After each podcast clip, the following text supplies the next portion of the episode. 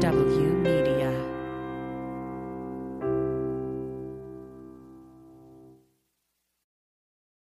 Oh my God, Steven, I forgot how it goes. That's it. Yes. Ow. Wow. That was terrible, uh, Steven. Um, once again, as always, you were off. Was it cool that I did the cool little air guitar at the end? Wow. I don't know if it was cool as much as it was Caucasian. I'm not sure. I don't think you know when to use air quotes. That's what my daughter says all the time. I'm not sure. I feel like I'm doing it right, though, no? We have just little bunnies going all over. Little bunny foo foo hopping through. That was such a horrific song to sing as little kids. You remember that? what? What? I know that the rabbit gets hit in the head. No, it's little bunny foo foo hopping through the forest, picking up the field mice and bopping them on the head. Oh. What? So the rabbit's just murking mice. The rabbit's just out there, just grabbing poor little field mice, just trying to go get a little piece of cheese for the little baby mice. And he's out there like, word, son. Biddy, biddy, biddy. That's all, folks. And just snatching them up, bam, punching him in the head and just rolling out and gets a theme song. Who wrote the anthem? I, I, I think I have a theory that rabbits have a very good PR team because they used to be like food. Like everybody used to eat rabbit, and then they just like. Do you remember Oregon Trail? You ate rabbits and squirrels like crazy. True. I remember Oregon Trail. That was like the first video game. Oof. It- how? Oh, God. You played in a computer lab. Yes, I played in computer lab, and it was it's like the most mayonnaise video game that ever exists. It's white people in a in a wagon, a covered wagon, traveling through the Arctic tundra to try to get It's the Oregon Trail. The Oregon Trail goes from Oregon down to St. Louis. right. But it felt like I was always I always ended up in some sort of blizzard and died. I never made it through. Like I always ended up frozen, starving, and dead. And you never had the option to eat the other people like the Dahmer party. You didn't have that option. Yeah. But Right. luckily, you also didn't have the option to actually be black because then they would have just taken you back to your slave owner. Like, what, Right. what are you doing out here, nigga? Out in this Oregon Trail. Like, that would have been, it'd have been a very uncomfortable Oregon Trail. That, Yeah, that was like one really, that would have really been terrible. the game, and you're making it through. Then the highest difficulty level is black.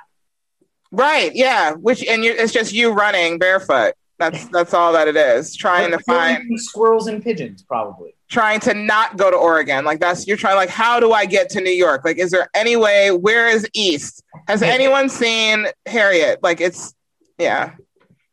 That Uh, video game was racist, I feel like. Yeah, it was. It was a. It, wa- it, it was about a time span that was That was just terrible for a whole group of people, but white folks thriving. They're just like, "Okay, we killed all those engines. Now, let's divide up the land and here's how we'll do it. Let's stand in a line and you just run and get to a spot first. And if you get there first, it's yours. You know, they literally did that at, in certain Yeah, places. yeah. um, and then and then all under the guise of manifest destiny.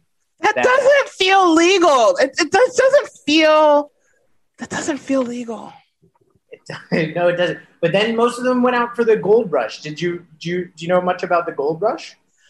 Um, the only thing I know about the gold rush is that when I was little, I used to think that I was I would find gold in the creek that was down the hill from my house. How many times did you find fool's gold and then Oh. show it to somebody and then they were like, "That's fool's gold." And like that's just very that's very mean to say to a child. Like you're an idiot. Like you're you're Yeah. in thinking that that's gold. yeah, many times. Uh, that happened many times, and every single time, I thought that person was an idiot. I was like, "Yeah, you're the fool. This is real gold. what a moron! Never heard of the gold rush." Like that was um, how how are things? How are things with you? Where where are you doing? What are you up to? Um, what am I up to? I am um coming out of a pretty deep depression. Uh, and so now I've been productive. I've been getting out and taking care of things that have been on my to-do list for a while. And so now I've decided to starting tomorrow, I'm going to get up and out of my house and go find, um, and I'm going to go find. You're uh, one of our guests is making me laugh. You're so Stevens. I'm gonna blow it. Stevens desperate to tell everyone he's in Puerto Rico, and that's why that's the only reason that he's asking about my day. no, no, no. That's not. We're not gonna even talk about it. We're not going to talk about the fact that I'm in Puerto We're not now because I've already blown. I've, I've blown the lead, so now I've done it. I've I've said it. I've given I've given away your surprise. Steven's in in Puerto Rico having a great time. All right, I'm so sorry, Steven. I'm better than that. That was very petty. No, no, no. Let's talk about your depression. Let's let's. no, let's. I'm in Puerto Rico. Let's just talk about your sadness. Let's just let's just. but I'm in Puerto Rico while we talk about your depression. Um, you're such a dick. Uh, but yeah, so I decided to starting tomorrow, I'm going to get up, get my computer, and go out of the house and write.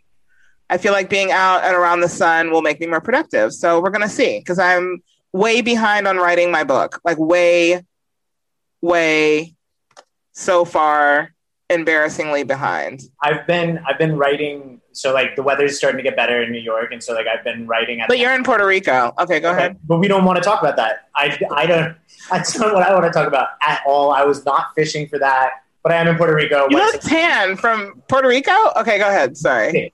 But I've been I've been writing at the park and I like realized that I I don't know how to deal with people because I was sitting by the playground writing by the park and like didn't realize that that was odd until parents started swooping their kids up off the playground because there's a masked man just sitting at the playground jotting notes feverishly as he's, he's like looking up at children and then and then I have a mustache on top of that and it's just not a good time to be writing at the playground anymore.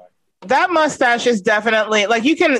So even with a mask, they could feel that a mustache was under that. They're like, mm, that's a mustachioed man. I'm very certain that beneath that mask, he's sweating profusely, looking at children and writing. No, that dude's definitely got a mustache underneath that. Like when somebody has a bikini and there's like a little bit of hair poking out the side. I've got the same thing with my mask.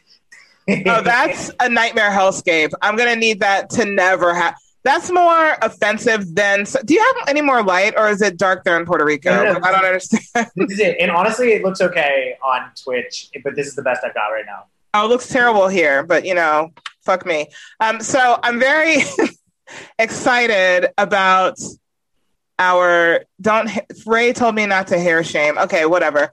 I'm so excited about our guests coming on. I'm going to have everyone introduce themselves for no specific reason just because everyone's name is perfect and i pronounce them all perfectly but i think it's better if everyone just says their own names.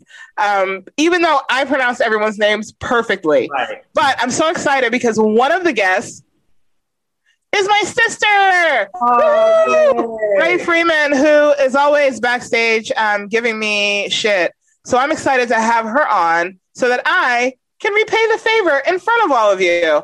Ladies and gentlemen, welcome Team Tiki and Mother Lab coming to the stage in three, two,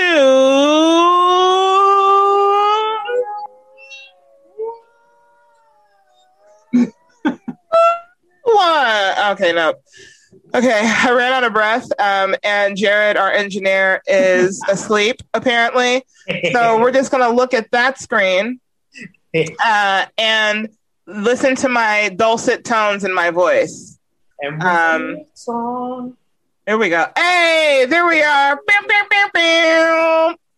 All right, um, ladies and gentlemen, I'm going to shout you guys out. I'm going to have you introduce yourselves one by one. Here's what I would like for each of you to do. Okay, um, for Ndidi and Ray specifically, if when you introduce yourselves, um, say your name, who you are, and what organiza- organization you with you're with, and what your org does, and then you, the other three ladies, if when you guys introduce yourselves, can you please just state um, what you do, what organization you're with, and what you do within that organization? Everybody cool?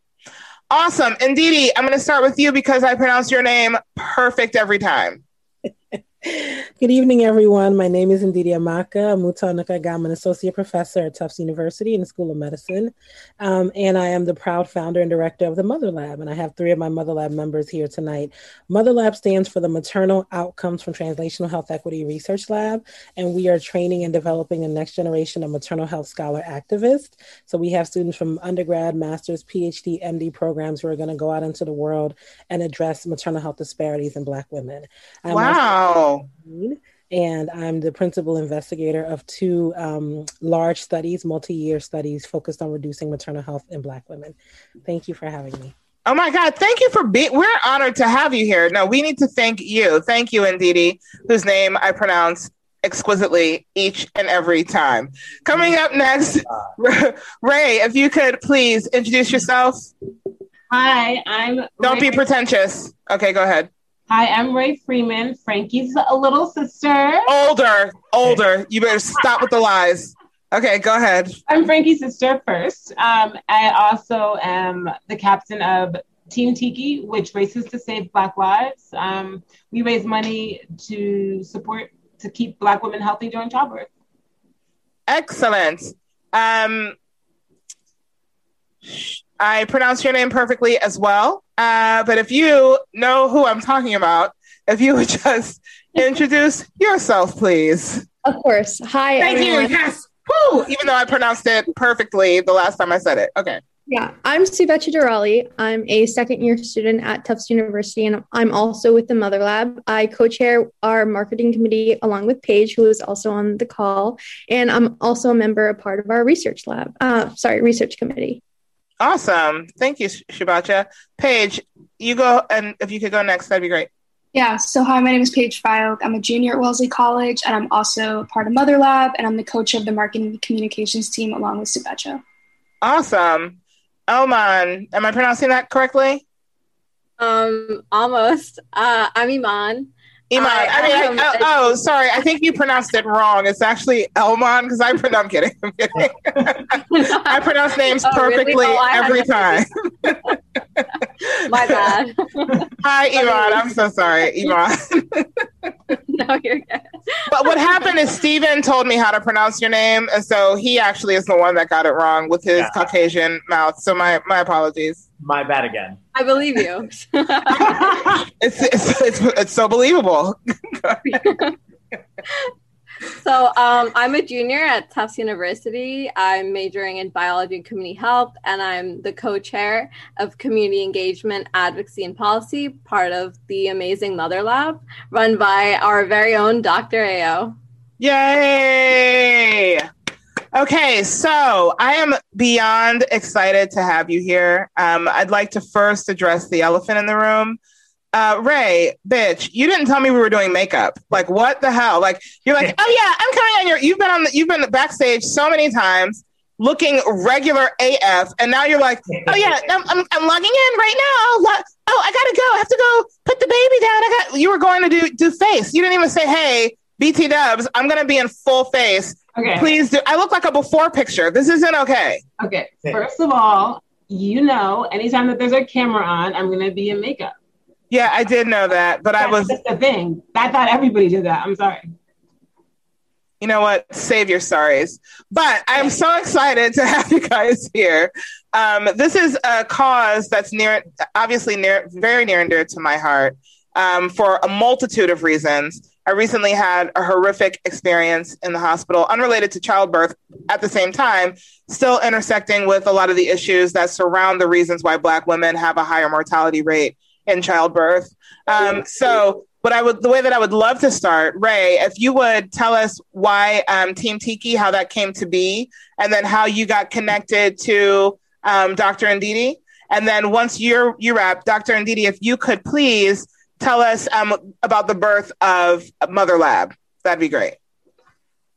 So, Team Tiki is actually named after a friend, a family friend of ours um, named Itika Smith, who passed away in 2017 after giving birth to her fourth child in the hospital. And I was at the hospital with her, and I was telling the nurses that something seemed off. I had no idea that women still died in childbirth. And had I known that at the time, I would have advocated more strongly and I would have made different decisions.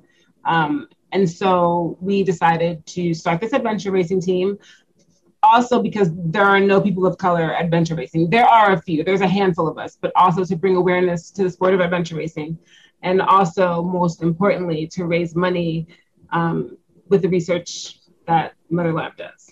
So I have a question. Um, if you had known about the higher mortality rate that Black women experience, uh, so I'm, I'm trying to phrase this properly because I'm not trying to, my goal isn't to be, I don't want to seem like I'm sounding accusatory. I'm not. Right. I'm just wondering, realistically, was there something that could have, was there more the hospital could have done to save Tiki? Do you get what I'm, do you get what I'm asking? Yeah, I do. Right. Um, I, I, and I, my statistics are slightly off, but I know the percentage is very, it's avoidable. And uh-huh. what I was witnessing while I was at the hospital uh-huh. is all these monitors going off, and her young son, who was in the hospital with her, was just turning the monitors off. I told the nursing staff that she referred to me in the third party. She's like, "Oh, did you see these flowers that Desi brought me to me?" And right. that me is odd. And she kept right. like her feet were hot, like, uh, and she's very, you know, she's a very pleasant person. Like I've been at the hospital after all of her births. This behavior to me seemed off. I had right. no idea that it could that, lead to death. Right. She was going to die. It just was nowhere on my radar. You know? Right. Right. And so I think, I mean, shoulda, coulda, woulda. And I always think that there's more that I could have done, but I, I do think that like I've been in the labor room three times after that. And I'm like, listen, this is what happened. We're not going to repeat that here today. I want right. every, you know, precaution taken. I want someone to be here and I want people to be held accountable. If something doesn't seem right, then it's not right. It's not. So and, I guess he, here's my question though. So because I think this is very, very important to break down is uh, are all of the signs and symptoms that she experienced and what that was connected to. Do you get what I'm saying? So if if someone else is in a birthing room or in the aftercare room with their friend, partner, whomever, and they hear similar things like what you experienced, they can know, oh, my partner's feet are warm. That's a sign of blah blah blah blah. Do you get what I mean? Is there any connectivity that way? I don't know. Dr. Ndidi yeah. would probably be the person to answer those oh, excellent. questions. But I, I, I, like in hindsight, I feel like I should have. I would have had better instincts now. Is what I'm saying. And I think that because people don't know, that right? Even I like maternal mortality in DC is epidemic. Like it's right. insane. Mm-hmm. Like I just I didn't like my grandmother Grammy is always like, oh, you go into the hospital, be careful, you know, make sure everybody's this. And I thought she's, you know, she's old. So I'm like, right. women don't die. This is a yeah, it's yeah. 2021. Yeah. Women don't die, but we do. Right. And black women die at much higher rates. An alarming rate. Yeah. I know that as as developed countries go, the US has a much higher mortality rate in childbirth than than most. And and I know that it's higher with uh, women of color. It's what I guess, and, and, this is I guess directed at you, Dr. Ayo. Um, what do we attribute that mortality rate to in the U.S. and what do we attribute that mortality rate to with women of color specifically? Well, are we talking about women of color or black women? That's what I was going to say, black women, because when you do it by race, you can tell a different story. First of all, Ray, I'm so sorry for your loss. Frankie, I'm sorry for your loss. Thank um, you so much. Yeah, my heart really goes out to you. And people ask me all the time why I do this work. I've also experienced two personal losses to preventable maternal mortality cases. One, when I was a teenager, a friend of mine um, had just delivered her daughter. She was 15 years old. I grew up in Trenton. And um, she died from preventable complications of lupus because she was, you know, the hospital was not prepared to handle her. Um, and I think a lot of times the um, place of birth and place of delivery really plays a, an outcome as well. And then I had a, a loss as an adult. Um, Dr. Shalon Irving, her received national attention. She and I did our postdoc together. We worked together in Baltimore for two years, cubicle by cubicle. Um, and she had always wanted to be a mother. And I remember I was so excited for her when we found out that she was pregnant, and she died from preventable complications um, in a postpartum period. So, what we know about maternal mortality in Black women in this country is that, like Stephen said, the rates are actually increasing. United States is actually one of very few developed countries where our rates are getting worse. It's not That's for despicable. That's disgusting. yeah, it, it's really, I mean, there's really no scientific way to justify it other than the impact of racism on, in the healthcare system. The way that Mhm. Black women are received in the healthcare system, the way that Black women are perceived, Mm. The lack of sense of urgency, the dismissiveness of Black women's symptoms, um, and so there's this there, there's a whole system that kind of does not prepare Black women to give birth in this country. It does not support the delivery of labor for Black women. Um, and I'm thinking, I always like to start off with the historical context because I think the historical context really grounds us in the disparities that we see today. And so when you think about the way that Black women's bodies have been received in this country, even historically through enslavement, Black women were treated as slaves and were here for the procreation and the selling of their children ultimately. And we know that a lot of the gynecological techniques that we enjoy today, when we go for our annual exam, a pap smear, the use of a speculum, these devices and techniques were perfected on the bodies of Black enslaved women. Mhm. In particular, Betsy, Lucy, and Anarcha. And so I think what these women sacrificed with their bodies, going through these horrible procedures with no anesthesia, no consent, um, because even then and now, physicians think that Black women have higher thresholds of pain. Mm. Yep. pick up an average medical journal or talk to a second or third year medical student, and they're probably going to tell you that Black people have higher thresholds of pain.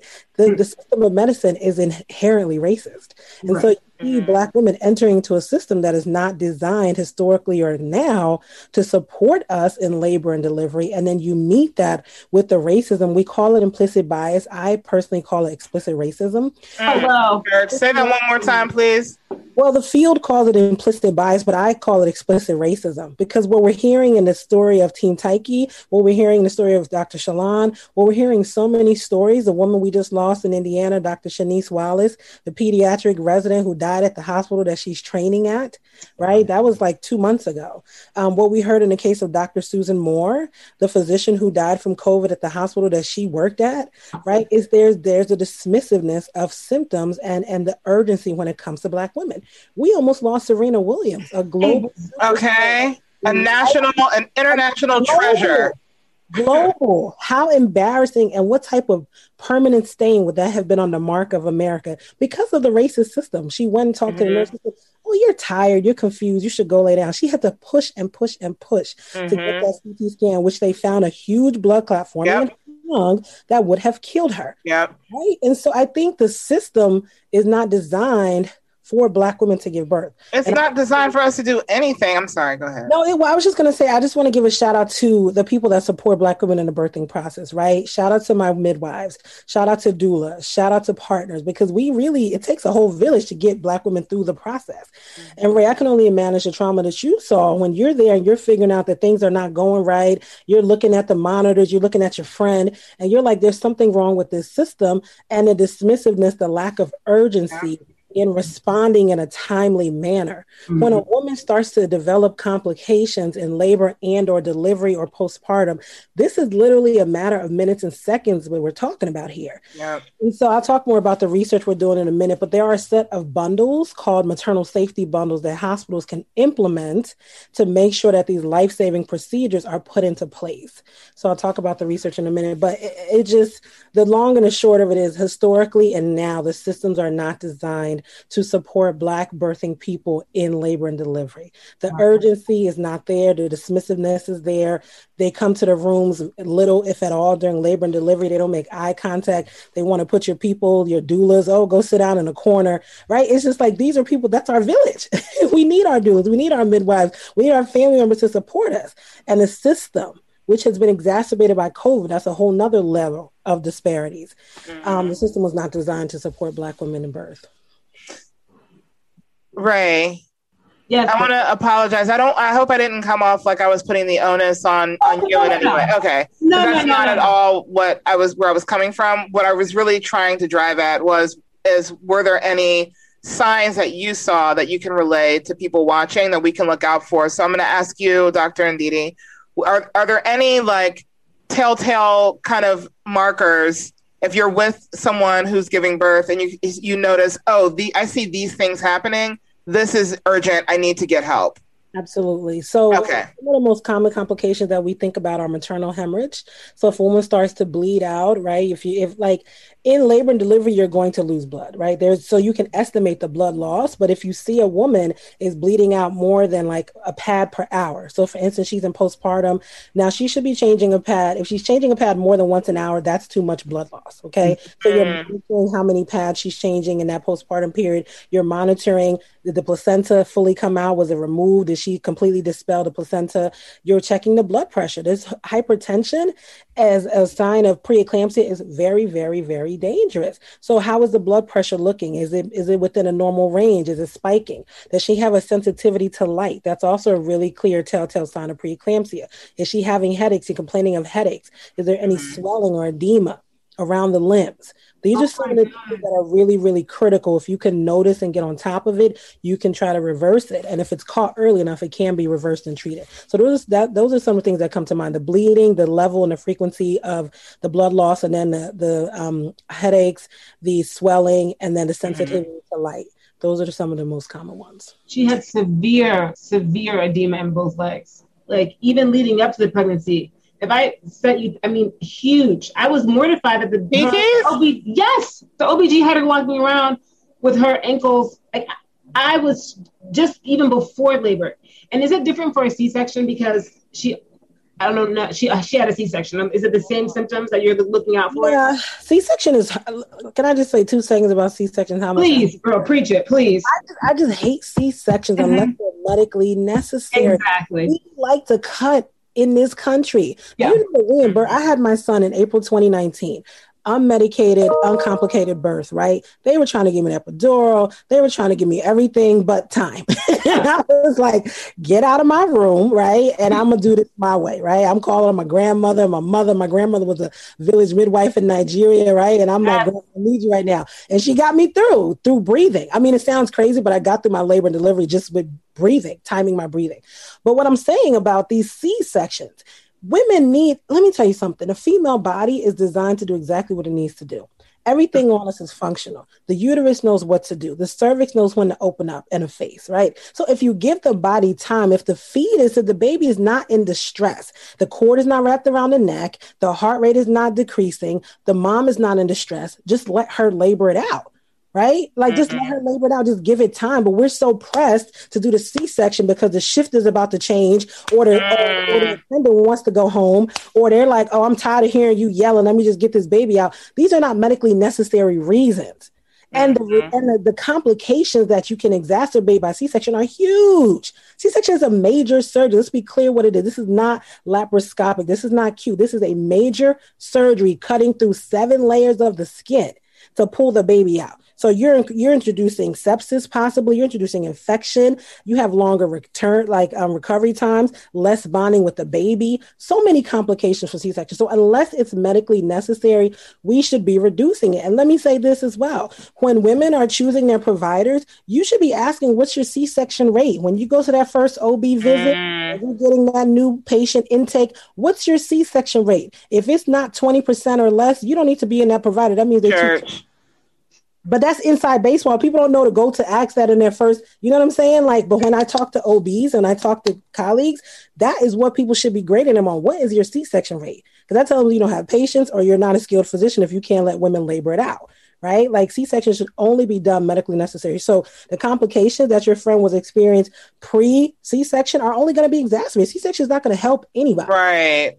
I have a, another question. Um, so what? So someone like me, I, I had an emergency C-section with my daughter. She came 24 at 24 weeks, um, and so mine was an emergency situation. If I were to have another child, would I have to have a C-section now, or can I have a vaginal birth? So here's the thing, and this is where I talked about the field of medicine is, is racist. Up until recently, and depending on the hospital, a lot of physicians would use this VBAC calculator. It's an algorithm that they developed, which incorrectly skews negatively towards black and brown women to say that if you had a c-section in the first birth your likelihood of successful vaginal delivery in the second birth is reduced. So the field of medicine we're trying to fight and be like you don't need to be doing this algorithm. You need to adjust for race. Race is not the problem. It's racism in the medical system mm-hmm. right? And so for you to have a successful vaginal delivery you need to have a conversation with your provider and say listen we don't even say c-section word. And i remember i had one visit. I had been going to see my doctor. She was out on vacation. So they sent in the attendant, and the attendant was like, "Oh, we might have to do these." I had a fibroid removed in 2007. Okay, laparoscopic, no complications. That was 10, 15, like how long ago? And she was like, "Well, until we get your medical records from your previous institution, we have to." Do. I said, "See what?" I was like, "Get out of my room." I walked her out of my visit. We're done here because you're talking crazy. And so that was a whole big thing. Oh my gosh. I walked her out of my get out of my room. You're so quick to talk about a C-section. You haven't even looked at and then look like two don't know anything. Yeah. Uncomplicated. I, was out of the hospital like this right? Because my body knows what to do and I had to advocate for myself. So if you want a vaginal delivery after C section, you can have it successfully. Women have it all the time, but they're okay. going to tell you that you should do a C section because it's going to be easier. You don't necessarily need, unless there's a very pressing medical yeah. issue, like you have fibroids as huge as your face, right? Right. Something else going on, right? Like seriously, because women live with fibroids every day. All of Dr. Ndidi, I'm sorry, I don't mean to cut you off, but did you just tell me I have a big head? Is that what you just said? Oh. I'm just I feel like I feel like you slid that in on me. I don't mean to interrupt, but I just want to just if we could back up to that real quick. You've got a fibroid face. Okay, that's okay. That's, that's not what I said. I got a fat fibroid face. Got it. You know, it's all good. These are just these are not my these are just technical terms. Okay, I just these are these are technical. I'm saying unless there's a medically necessary, you should be able to have a successful full term vaginal delivery. Well, okay, that's I would never recommend a C-section. It was a nightmare hellscape. They literally, because she was one pound eight ounces, so she was a tiny little thing. They literally took all of my insides and sat them on my chest while they got the baby out. Yes. What? And so I, I could feel nothing, right? Because obviously I have a lot of anesthetic in me, right? They're doing surgery. My mother, our mother, is sitting there after kicking everyone out. I did not, my mom, we did not have a good relationship with our mom. Like, I did not want her in the room under any circumstances. But anyway, she kicked everyone out, sat in the room with me. And I, and I said, what, what is that? It feels like they're pouring warm liquid on my chest. And my mother, because I can't see anything, I have the sheet, right? My mother goes, Oh my God. Oh my. Now, here's the thing anyone watching. If you're at the bedside of a woman giving birth, keep it chill at all costs. I don't care what's going on. Keep it low key. Don't you want, might want to be up here from what you're seeing. She doesn't need to know. Keep it all the way down here. Just keep it down there. So my mom's going, oh my god, oh my god, it's hot, and I'm like, is the baby okay? Like, what's? She goes, no, that warm liquid is blood. And all of your insides are on your outsides. I could have gone my entire life never knowing that. I never needed to know that. Ever did I need to have that information in my brain. Fast forward to, I want to say like two, three months later, and I just feel, I feel not right on the inside, not like sick, but I just feel off. So I call, I call my, I'm going, I'm doing all my appointments, and you know, and the, doc, the doctors are not finding anything wrong. And my doctor's a black man that's been in the medical field for years. Wonderful, wonderful human who I, I absolutely love and um, he's taking great care and you know looking for all of the stuff and the things and there's nothing wrong.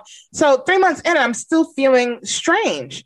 So i call him and i say hey i feel and i said this is going to sound weird but it feels like my insides aren't in the right place.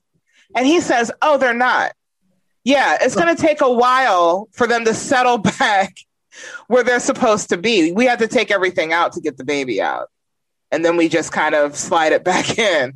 You know what I mean? So I would never suggest to anyone to get a cease. It, and I'm not, and I know it might sound a little amusing, but it was it was a nightmare. It was a horrible experience. It was awful, and it took probably about a year, really, for my for my insides to really feel like for me to feel settled. And like I and it's a, the strangest feeling. It's not even anything I can describe, but it literally feel the feeling of your intestines and stomach and all the good stuff that's inside here not being in the right place, it feels like that. can, can I ask? So, in the research that you guys have done, I, I guess I'd like to hear a little bit more of like the like uh, stats and figures, but then also like what are some of the what are some of like the actionable insights that like that we can do to change some of this that you're talking about? Yeah, anybody from Mother Lab, please feel free to chime in. Um, so some of the stats that I can just leave you or start you off with are um, 63% of maternal deaths are preventable. So that's the large majority of them. 63% Wow. of deaths are preventable. Is that and can I is that are we talking in the United States or globally? Oh, United States. Damn. Okay. 50% of deaths are preventable, maternal wise. Um, you know, Black women are 243% more likely to experience pregnancy related complications. Now, that's that, that doesn't knock you out your seat right there. I don't know what. It's disgusting. It's so despicable to Yeah. be in a country that touts itself as a master of the universe, as a superpower, and to have the te- have access to the technology that we have here. Let's not lie. We have incredible technology. We have advancements far beyond what we even know. For that to be the truth, that is an indisputable truth. How dare you, America, have that statistic? How dare you? I don't. I cannot under. I'll t- let me tell you that. Let me tell you. Let me tell you all this. But when when my daughter was, she was not one yet. She was probably about. She was in the NICU for eight months. July, August, September, October, November, December. Sorry, for five months. So she was probably about eight months old, right? When she came home, she was only eight pounds six ounces at five months, right? Um, so she was at like a regular birth rate or birth weight. So she had a lot of lung issues um, from being born so early. She's perfectly free and clear now, but when she was little, little, she had lung issues. So we would travel often with uh, oxygen tanks, heart monitors, all of this stuff, right? She came with a lot of baggage, right?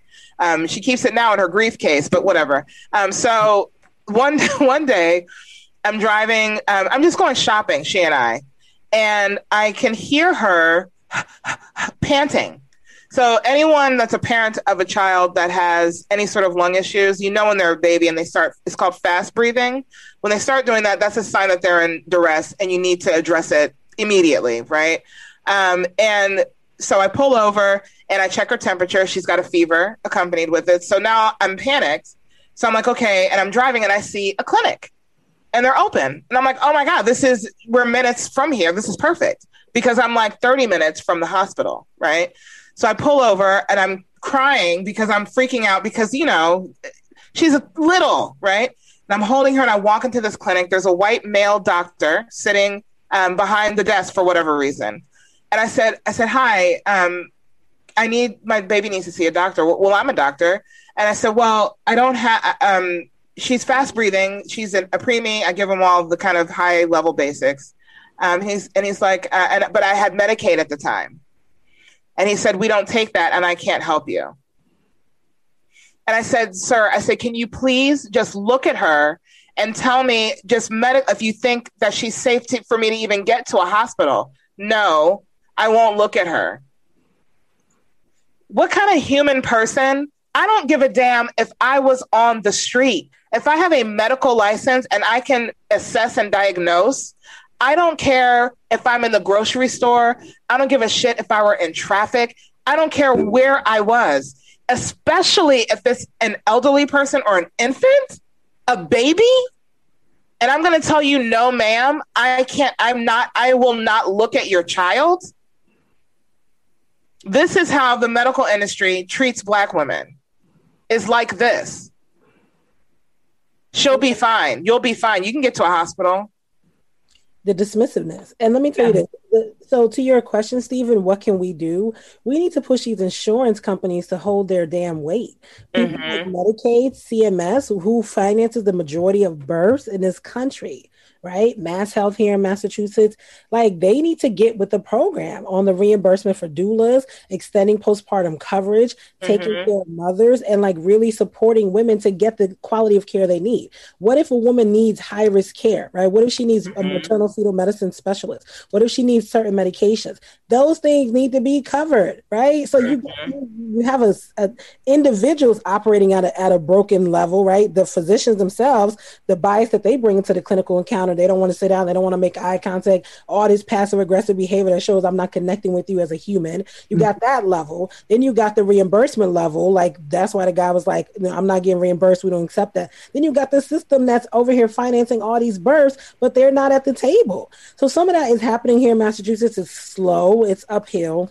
But I think we're starting to try to get some traction with these insurance companies who are covering these births. The majority of births are to Medicaid recipients. And so that is very problematic. That high risk care, that specialized care, that postpartum care, doulas, they're not covered at the rate that they need to be to support Black mothers. And the story that you told, I've heard it 20,000 times. It's hard. Mm-hmm. I'm sure. Break it. I'm sure. And, and, and more to your point in terms of the insurance, I had to advocate to an un- incredible degree to get certain things that she needed to paid for. You know, like her ox, they weren't going to pay for her oxygen. They didn't want to pay for her nebulizer machine. They didn't want to pay for her therapies. They didn't want to pay. You know what I mean? And I had to fight and and research and talk to through, to my network and get people to help me. But everyone doesn't know to do that. Right. Everyone doesn't know that they can do that.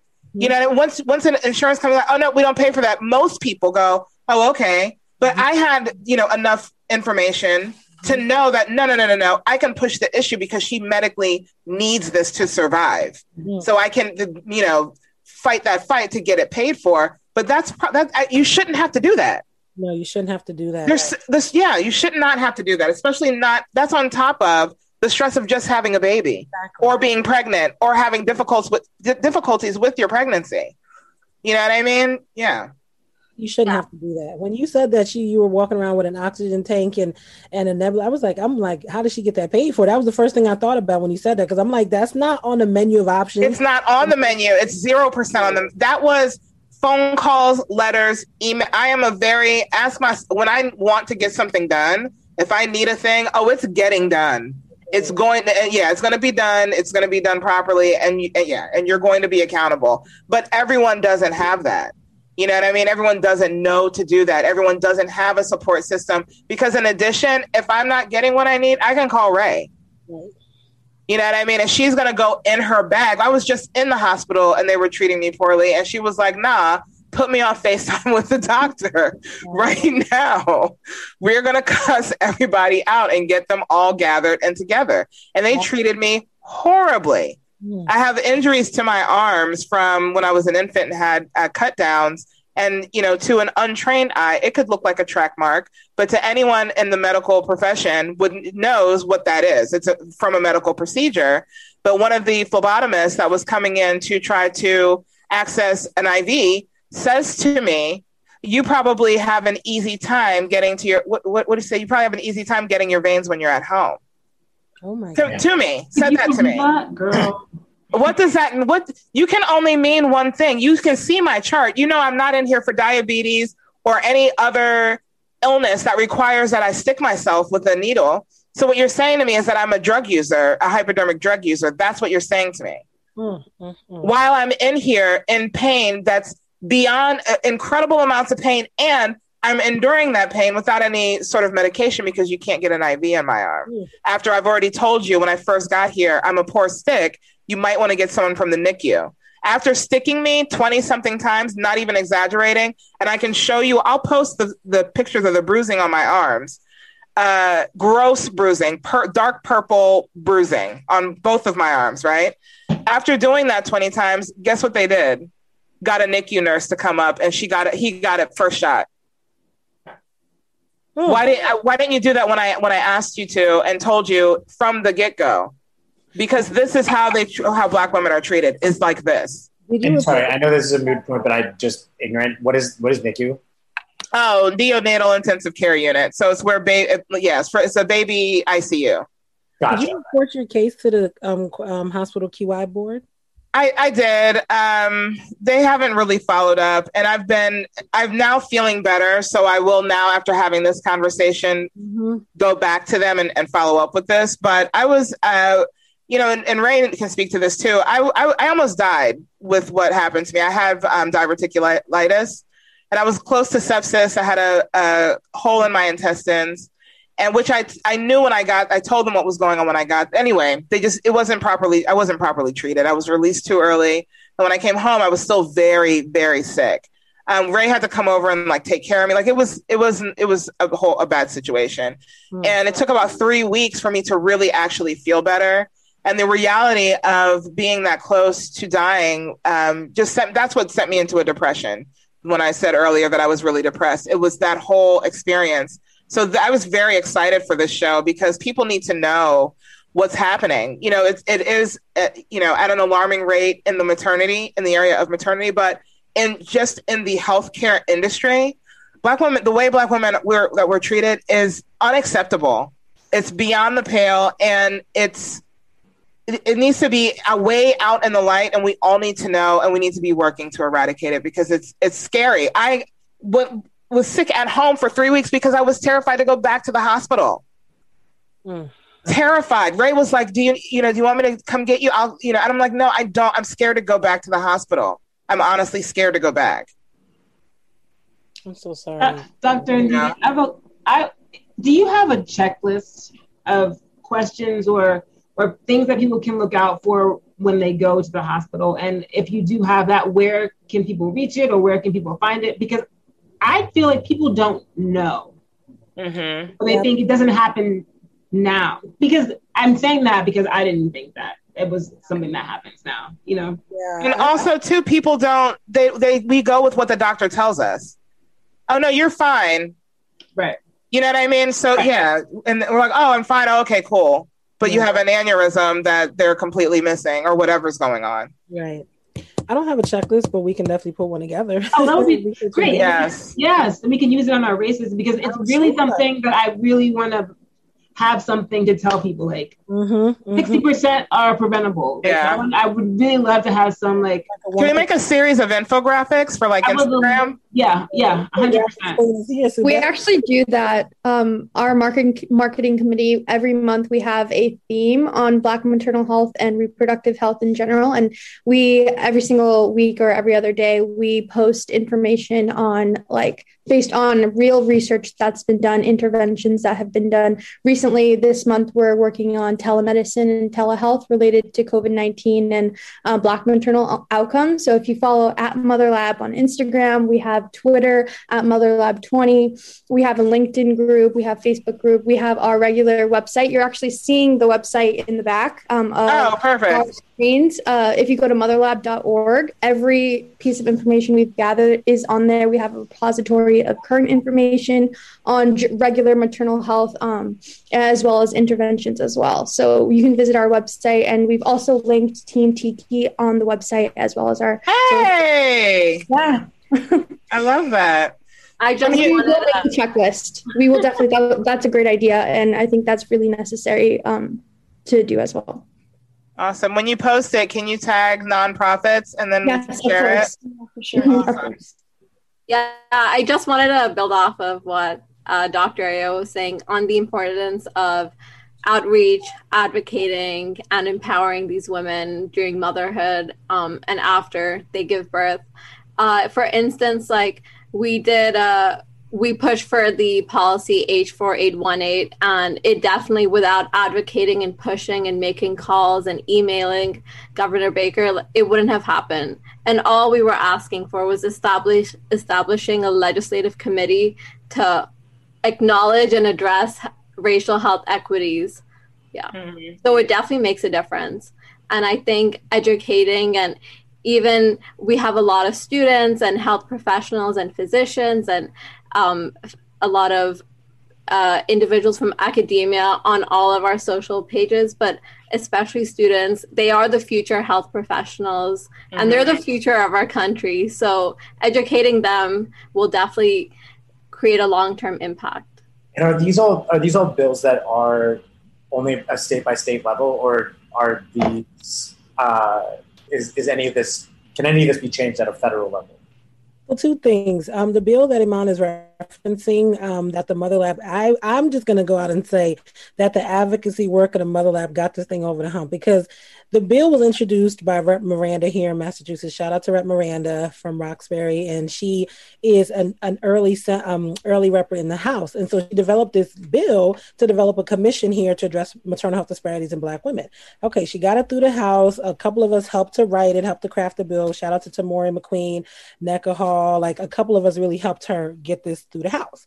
Then it gets to the Senate in Massachusetts. They're trying to kill the bill because the language says that the, the commission should be disproportionately staffed and led by black and brown women, which is where the disproportionate burden is lying. They didn't like the language. They tried what? to kill it in the Senate.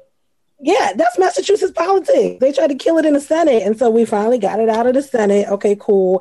And then it had to go to Governor Baker's desk. And the governor was like dragging his feet. And so I was like, oh no, honey, Mother Lab got on that advocacy. We were calling, email, blowing him up. And he signed it on January 13th. And we actually this morning, today, just had our first meeting of the commission.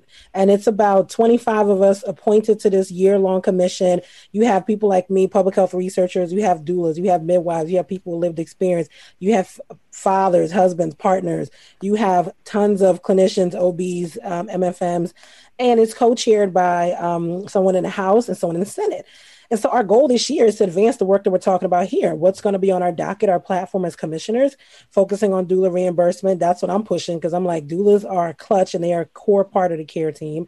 Um, also, getting better data. Our maternal mortality review committee is backed up for the state because they don't have enough money to review maternal mm. deaths. Not that we have a ton. Massachusetts is not Mississippi or you know we're not Texas, but we the ones that we have we should be looking into them and seeing what's going on. The review committee should not be backed up because of lack of staffing and funding, right? So do you think it's a lack? I'm sorry, a quick question about that. Do you think it's a lack of funding? Or do you think, like with most problems, when it's not affecting white women, they're not going to allocate funds and money and time and people to it? That part, that part. Because for me, I just, I'm like, why is our review committee reviewing cases from 18, 2017, 2018? Mm-hmm. That's not going to help us. We need current data now. So there's right. a couple key things that we need to push. Um, and so that commission that almost got killed in the Senate, almost got killed at the governor's office, just is finally coming together. So today we had our first meeting, and um, I'm really looking forward to us doing some good work in this state because I'm like Massachusetts likes to rest on its laurels or we're a healthcare mecca. We have these great facilities, blah blah blah. And that's not necessarily the case, right? Like if you disaggregate a lot of our disparities by race, you'll see that we're not doing as good as we think we are when it comes to Black women and other women. So. Who? The, I'm sorry. Does someone think we're doing good when it comes to Black women? A lot of people think. Well, they think we're doing good overall. okay, so I'm just the data by race. I'd like to know who thinks that and where they're getting their info from. Um, is there anything in in the in universe in uni- at the university level when you're studying medicine that talks about this specifically? Is there anything baked into the curriculum about racism within the medical community? If not, should there, do you think there should be?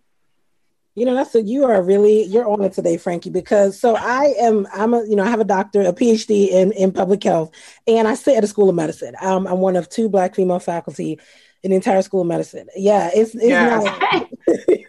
and um, you know, I so the short answer is no. They're not taught about racism in medical school. But but I have to give a shout out to me and two of my colleagues, Dr. Tony Schlaff and Dr. Fernando Ona. When I came to Tufts in 2017, three of us started cooking up. We're like, how can we infuse this anti-racism mm-hmm. education into the curriculum? Because there's such a regiment. You take this block on dermatology, oncology, hematology, like they're pushing them through like a factory.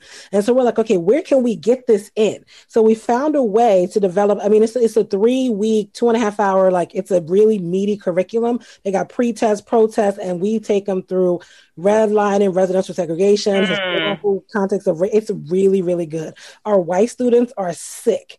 You understand? They visibly are ill by the end of this because they're like, how have I benefited from this privilege? Yeah. Right? Yeah. And our students are kind of like, all right, tell me something I don't know. So they Right, right, right, right. It's, su- it's such an interesting, it's yeah. such an interesting the uh, dichotomy, the relationship, not relationship, but I guess the reaction you have different ethnicities have when it comes to like the, the history of. Like a lot of people, and I, I'm just learning this that a lot of my white friends don't really don't actually know Right. how deep racism is baked into the fabric of America. They didn't. They're just now coming to that realization, and I'm like, word. We talk about this for like four or five years. Like this is just what we discuss Right. at the dinner, like this is normal shit. Like we've been knowing the cops beating, beating the shit out of black people. We been know that. You know, we been knew that. Hallmark of white privilege, Frankie. Like the, and that's what I told, that's what I told my colleagues. I'm always the. I didn't when I come into the faculty, they're like, oh, here come Dr. D again. I'm always cursing them out, not cur- professionally, diplomatically, eloquently, giving Right. because I'm like, y'all don't have. We cannot sit back. We are here training the next generation of public health Right. medical leaders, and y'all talking about. I don't know how to talk about racism. Oh my gosh, I don't know. No, we got to You got to. We got to talk about it. Be uncomfortable. That's Mhm. all. That's white privilege one on one. Hundred percent. Dr. How Indeed. figure out when and how you want to engage. We don't. I don't. You think I got that luxury of one or two black faculty in the whole school of medicine? No. Right. No. No. Okay, so the fact that you get to figure out how and when to engage is a hallmark of white privilege. Get out of your bubble and get with the program. So you know we're trying to we're trying to become an actively anti-racist medical school. We've mm-hmm. made a lot of changes. I mean, Breonna Taylor and George Floyd kind of pushed everybody off the chair. Like, okay, we can't really hide in this no more. They Right. killing people on camera. But see, the problem with racism is that You know what I'm saying? is that when the when the pandemic hit and we all got locked in our houses, everyone was watching. You know what I mean? Everybody. It's like, oh, it's like, damn, look, can we act like we ain't see that? No, nigga, we all saw. Like, you know, there was nowhere to be to not see Nowhere. it. I feel like, if I'm being honest, I feel like anti-racism courses, classes, education needs to be taught in every school at every level for everyone. This country was literally sewn together with the thread of race. Seriously, it was put together with, it was beaten and stolen from the backs of the natives and then built off the sweat, blood, and abuse and torture of black people. You know what I mean? And and and there is no way to change that but to completely eradicate it. Exactly. Completely. Exactly, exactly. So we Period. curriculum that we developed, we've done it with our second and fourth year students. We just wrote up our results. We just got a grant, you know, in the academy, we like our grant so we can publish our data. We just got a grant to do it with three other medical schools. So now we're training a medical school in Texas, we're training a medical school in New York. Yes. One is going to be in Pennsylvania. And then I just got a call last week from a school of nursing. We about to train them, a school of Yes. Like, like put it out there. Put It it out there. out there. Has already been done. And at the end of the day, all of us are training clinicians who are going to be taking care of people in the next three to 4 Mhm. degrees. They need to be very clear on their biases, on their stereotypes, on what they're coming into the clinical encounter thinking about their patients. And we have to do a better job of what we put in people's charts. When you put somebody as non-compliant, you don't know why she didn't come to the appointment. You put like you like the person comes into the visit with these preconceived notions. Then they don't want to sit down. They stand in the corner. They're looking at the watch. They rushing you through the visit. No. All of that is unacceptable. That's not how you do patient centered care. Patient centered care means you develop a relationship of trust, mutual transparency with your patient. And that's why I tell people all the time like, if you go into a visit, it doesn't feel right, drop that provider and report them, period. Period. When I first moved to Boston from Jersey, I'm clearly I'm a Jersey girl. When I first moved to Boston from Jersey, I remember I went to a primary care physician in a hospital here, and a lady checked my blood pressure, basic stuff whatever. And um, I was like, oh, you know, we want to we want to start our family, we want to have a baby. She didn't about no family plan. She the visit was like five minutes. She was like, see you next. I was like, we done? Oh no, you got Right. Yeah. So you know me, I marched myself over to. to the QI board and I reported her, so she got fired. She don't even work there no more. I left that whole hospital, went to a whole nother hospital. I was like, how I just told you I'm a black woman of reproductive age, and I told you that we want to have a family. There is there the line of questioning, the the battery of tests. She just like checked my blood pressure, looked at my ear, was like, bye. Like it was so basic. That's ridiculous. like, is this? And you Check told me, out your tongue. Okay, yeah, you good, girl. You all right. you, you alive? Okay, bye. Like Right, right. No, that's unacceptable care. So we have to hold the medical field accountable for the way that we're Mhm. treating. So long story short, we do have a curriculum. It's being implemented, and we're trying to expand it into other health professions and medical schools. That's amazing. I Also, love it. people should know this that there are certain questions that doctors are supposed to ask. Like Yes. you think you go and you think and you you trust them to ask the right You questions. trust them, yeah. Yeah. They suck. I, that's another thing I'd like to get a list on.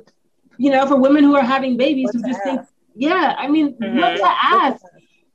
To hold it down. It, it, it's, it's, it's, some of it is clinical, what you ask, but some of it is how they make you feel. Yeah. How they make you feel. We got we got to trust ourselves. Like I'm not checking for nobody. I don't care if you got an MD, PhD, EDD, JD, ABC. Mickey D. you don't make me feel safe if I'm not feeling like if we not the energy's not there. I'm not coming back. Period. I'm not gonna trust you with my care. Now I do. I will recognize my privilege in that. I have private insurance. I got none but time. I could take the whole day off and see people and report QIs, and I understand that there's privilege baked into that. But I tell people all the time, even if you're on Medicaid, even if you don't feel like you have the agency, you can still push. You don't have to stay with these providers. They make money off of mm-hmm. us. They're here to serve us. Just like the hmm. politicians and elected officials, they're here for us. If we don't go to the doctor, they don't have anything to bill for, nothing to get reimbursed for. That means they have no revenue stream. If we don't hold our politicians accountable, they're not going to. What do they introduce in the Senate or the Congress? What they do for us? Nothing. These people work for us. You got to take back your power. And I tell my students that too. Same thing with professors. Mm-hmm. I get at my people all the time. We're here to train and educate and shepherd you through school. If we're not doing that, you need to hold us accountable. Tufts ain't free. Wellesley ain't free. Okay. And don't don't diminish your story by saying that you know that you have privilege, Dr. Ndidi, because there was a lot of hard work that you put in to get to the point of privilege. Oh my God. So you know what I mean. So you you are not privileged. You are living comfortably and the hard work you put in. That's a very different thing. That's different. I see that. Thank you. Yeah, I'm gonna just leave that sitting right there. So, yeah, uh, no, and, and and now that the tides are somewhat turning a little bit, I actually do enjoy black privilege when it slides my way sometime. Like I get it, white people. Like, whew, I wouldn't want to let that shit go either. But you guys had a great 2021 year run. Uh, we're going to go ahead and take it from here. Uh, whites are the new Negroes. So moving on. Uh, we're, we're at Stephen. You had a question. I, I felt like. Um, did you want to ask it before we wrap? It was kind of a, a a little ways back there, but the I understand that putting anti-racism into the curriculum is crucial as we move forward. But I was wondering that is there anything that exists in the curriculum right now that creates an implicit bias, or do you think that very often it comes from very often the people that can make it through medical school may have a privilege that is associated with you know being from an affluent affluent family, heavily white, like is there something that exists in the curriculum already that pushes implicit bias or is it yeah how does plenty plenty. Stephen the whole curriculum is so racist right? Like you have a dermatology rotation. Students go through blocks. There's no skin of color to, to know what rosacea looks like to know what different rashes and infections look like. All the skin is white skin. We don't know what this how this looks on melanated skin right? So the curriculum is just so whitewashed. The cases that they use are so racist. You got the mother on welfare with three kids, high school dropout, pre-diabetic, 500 pound. Like it's, it's hmm. every stereotype exacerbated. The cases are racist the um the the um visuals are racist. The instructors themselves are racist. Um what else? I told you guys about the algorithms. That's only one. The vaginal one i mentioned earlier that's only one algorithm. There's plenty built in. There's one on the um kidney filtration. Racist. Like all these the the the, the field is so racist that the, it's it's just baked in, right? From the curriculum to the instructors to the mm-hmm. examples, the visuals to the case studies. And so now I do have to give a shout out to our anti-racism task force, which is a group of students at Tufts that are kicking ass. They're like, we not learning this racist garbage no more. They are holding everybody shook because the students are just They're like, what is this? What is this? Why are we teaching this? What is this? Is all racist? Scrap that. Love it. Right? Do it. Coats for Black Lives. I got to give a shout out to White Coats for Black Lives, a student led group of medical students nationally. And I got to give a shout out to the anti red because they're changing the curriculum from the inside out. Our students are like, we're not going to learn this garbage no more. I'm not going to practice medicine. Love this. So love this.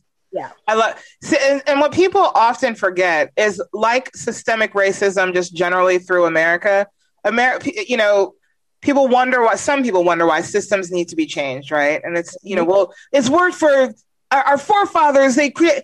But the thing that people need to remember is that this was built for white people. It wasn't built with anyone else in mind. Nobody. And the medical field is the same way. Their black bodies were experimented, tortured, worked on, tested to treat white people. not for the not for our care. It was like, okay, well, these are get we're going to use these guinea pigs to figure out how to treat ourselves. So when you ask if there's racism in the education of medicine, the field of medicine is just racism. Racism. Absolutely. Yeah. This was a so Paige, I'd like to give you a minute. You haven't said much. To- well, what, what happened? I oh, Paige, yes, yes. Said anything? Yeah. You better get in here.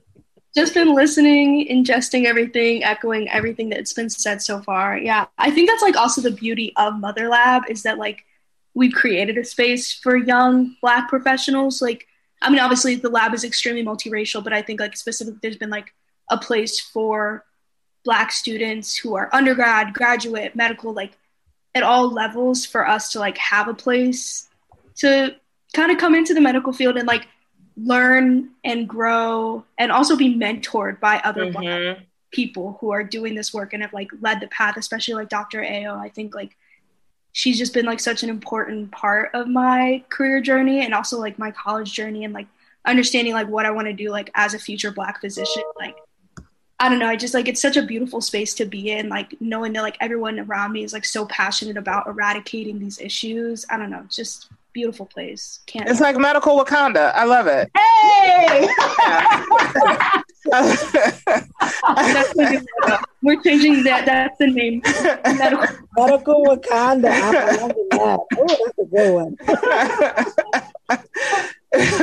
we are oh my goodness you ladies have been absolutely phenomenal seriously i we if, if you don't mind i would love to revisit this conversation next month i want to have you guys i want to amplify the this this cause as much and as many this is so incredibly important so important so mm. important can um paige thank you for your final thoughts Shabuka yeah, and one last one. Yeah, yeah, yeah please. Black maternal. I, Dr. Ayo put it in the chat, but I want to plug the Black Maternal Health Conference this Friday um, please register. The Eventbrite link is in our website. It's in the link tree on all of our social medias. Please come out and re- learn about like the role of doula care within uh, Black maternal health. I love it. Hey, Jared, can you throw that in the Twitch chat too? So I've been tossing everything in the. Oh, you you have. Okay, awesome. Thank you very much. Can you guys go ahead and give your final thoughts, please? And then we'll get to to the doctor and to the sister. That sister bitch. Oh, yeah. oh, now everyone, now everyone has seen the real you, ladies and gentlemen. That was the real Ray. He's a foul mouthed hula master that calls me the B word all the time. You guys know I don't swear. Okay, um, Shabucha, can you can you um, do your final thoughts, please? You betcha. Subecha, yes. That's what I said. I feel like Stephen, wow, you said it completely wrong. I've been trying to correct you the whole day. Subecha. I know it it looks harder. It, like the spelling is so much harder than it is pronounced, but it's just Subecha. Um, I would just like to echo what Paige said. I really just love how Mother Lab is a space where we're promoting a message that is basically inherent in the system that we live in. Like this system this world is made for people who don't look like us look look like um, black women black and brown women and so uplifting the people who are basically oppressed at the most allows everyone else to rise. Like uh, supporting mother lab is something that is so dear to me because i know like helping someone who doesn't look like me is also helping myself because I'm giving power to someone who like we're we're all connected in this world. And I feel like Mother Lab is a space where everyone can contribute their voice. And we unlike other places don't say you can't help our our our um, message because you look like this. Um, because we know that everyone has their position to support. And we we're only like months old. We're not even a year old and we've done so much. Like we've I, I, can't even express in words how proud I am of everyone. We all work so hard, and like the first couple months of this was just our time. Like we're all students, we're all like working um, jobs, we're all academic people, and so dedicating our time to this um, organization is like just so I feel so honored to be a part of it and so happy to be working with everyone.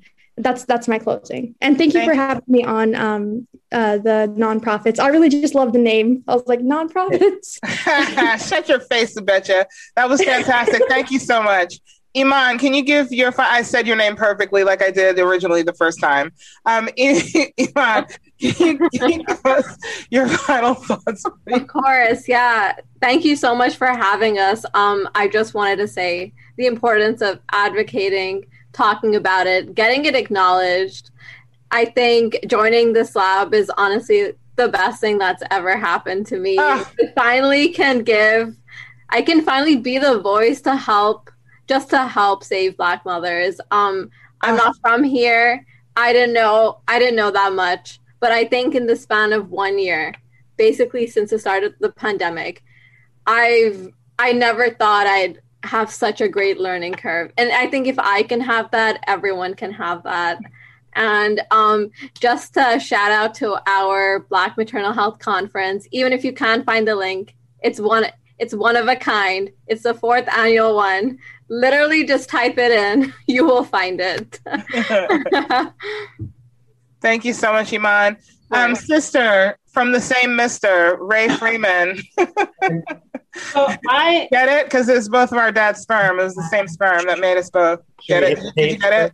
I get it. You get it? Okay. Um, I am so inspired by all of you women, by Mother Lab. Mm. It, I want to make it my mission to know as much as possible so that I can share because I'm always like proselytizing about this yoga, this like- AKA in everybody business. Go ahead.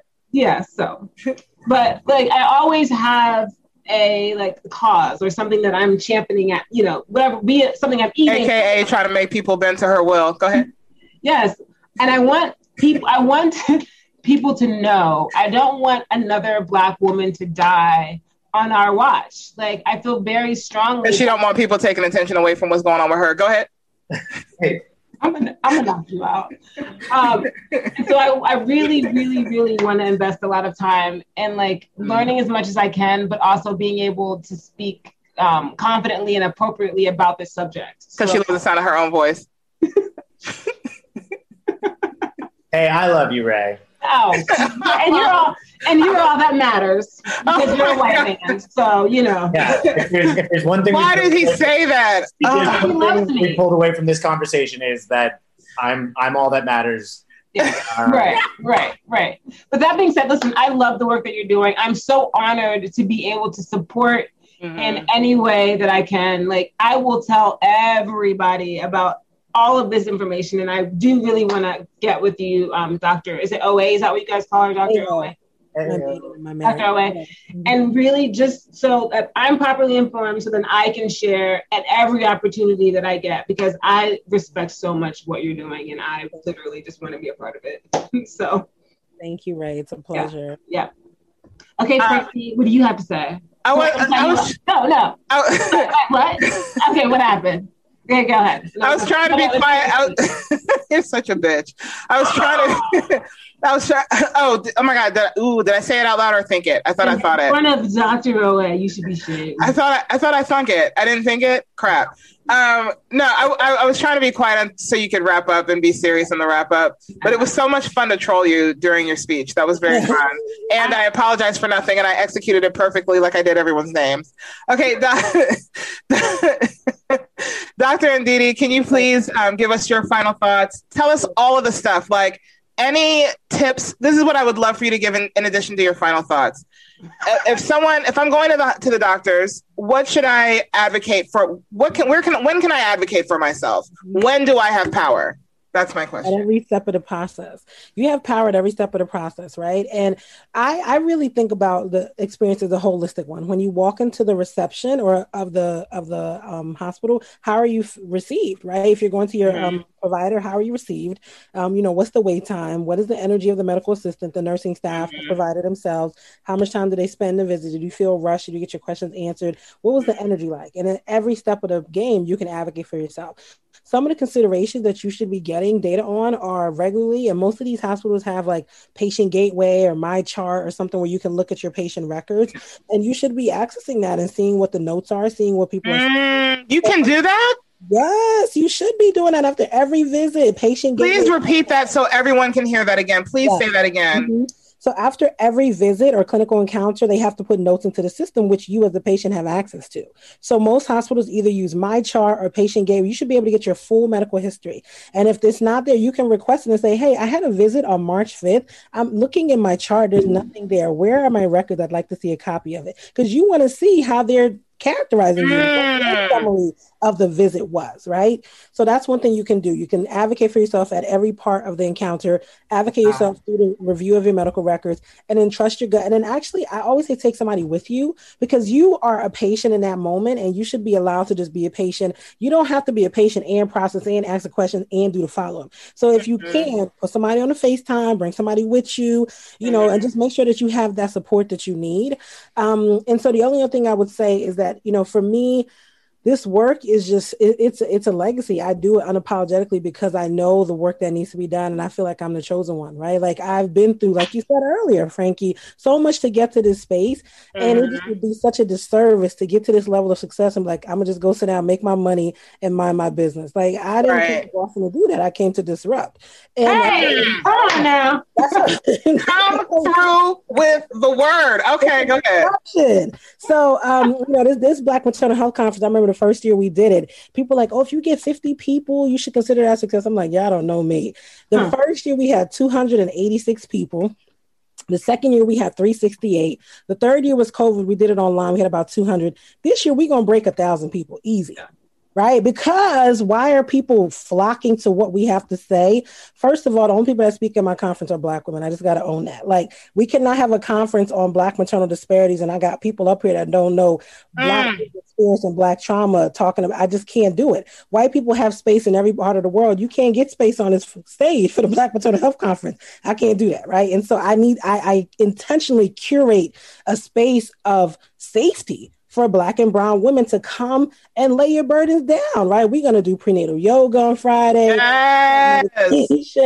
You know, we got the breakout sessions, we have networking, and you have good content from clinical leaders, medical experts, and every doulas, midwives, everybody. So for me, the work that needs to be done is part of a legacy, and this is just the beginning, right? We're in a process. So, Mother Lab is a research activist lab. I also do research in this space. I do advocacy. The next step is to get a hub. So, anybody that's listening, we need a center for Black maternal health that's going to be housed at Tufts. The center is going to encompass the research, the scientific findings, and this is part of our Mother Lab mission and goals. We went through strategic planning just like any other organization. What do we want to accomplish, y'all? We want to be the largest maternal health equity lab in the country. Mm. any other professor that's managing 35 students. This is not, they're not even my students that I teach in my class. This is just my babies in the lab. I still got a whole nother list of advisees. I got students that I teach. I got all my other professorial responsibilities. I don't know anybody that's taken on 35 students from undergrad to MD, PhD, nursing, social work, everybody right? So we already position ourselves as the largest research lab in the country. If you need cutting edge research, you come here. You need policy, you come here. Community engagement, you come here, right? A safe space for Black and Brown women, you come here. So that is the goal. And the next steps for me is to push to create a center for Black maternal health that's community engaged, being of mm. service to our local community. Again, taking the resources of an academic institution, putting them in the hands of the experts, which is Black women with lived experience in the community, right? Church. Community engagement, advocacy and policy, and research and training. These young ladies are going to go into the world. And what is that? What do I say in our meetings, y'all? My job is to tighten and sharpen. And I say it all the time. You, this is a training ground. This is not fun. hey, is, come on now. Right. Mm-hmm. This is tightening and sharpening. Because when you come out of Mother Lab, right, you should be able to go do anything. You should be able to go to medical school, grad school, go into the work field. You know how to advocate. You know what to look for, and you're unapologetic about your brilliance and your expertise that's what we do here. So thank you for having me on. Happy to come back anytime. First of all, um, I Doctor. I, I, love you, Doctor. I love you too, right? I, I, do. I love all of you. I love all. I love all of you. Oh wait, I love you too, Doctor. Do you love? I love you too, Doctor. I, I love you. Thank you. Okay, yeah, boom in your face, Ray. She loves me too. See, in your face. Um, so, I, just so you know, you had me at lay your burdens down. Anyone else? That's where sharpen that, that's where I was like, you've got me forever. Okay, we got to get out of here. We have another show in seven minutes, but this was phenomenal. And one mm-hmm. thing I want to leave everyone with be rude. It could save your life. And what I mean by that is if you don't, if the vibe doesn't feel right, walk out. Don't worry about hurting anybody's feelings. Who cares? Okay. Advocate for yourself. Speak up. Yeah. Be rude and save your own life. I've been Frankie French. Thank you guys, Mother Lab. Thank you, Team Tiki. All of our guests. We appreciate you. Follow at the Nonprofits Pod, and you can follow all of these wonderful people back. Thank you, Jared and Comedy Hub. That's Stephen Campbell. This is the Nonprofits. Woohoo! Hey. Thank you. everybody.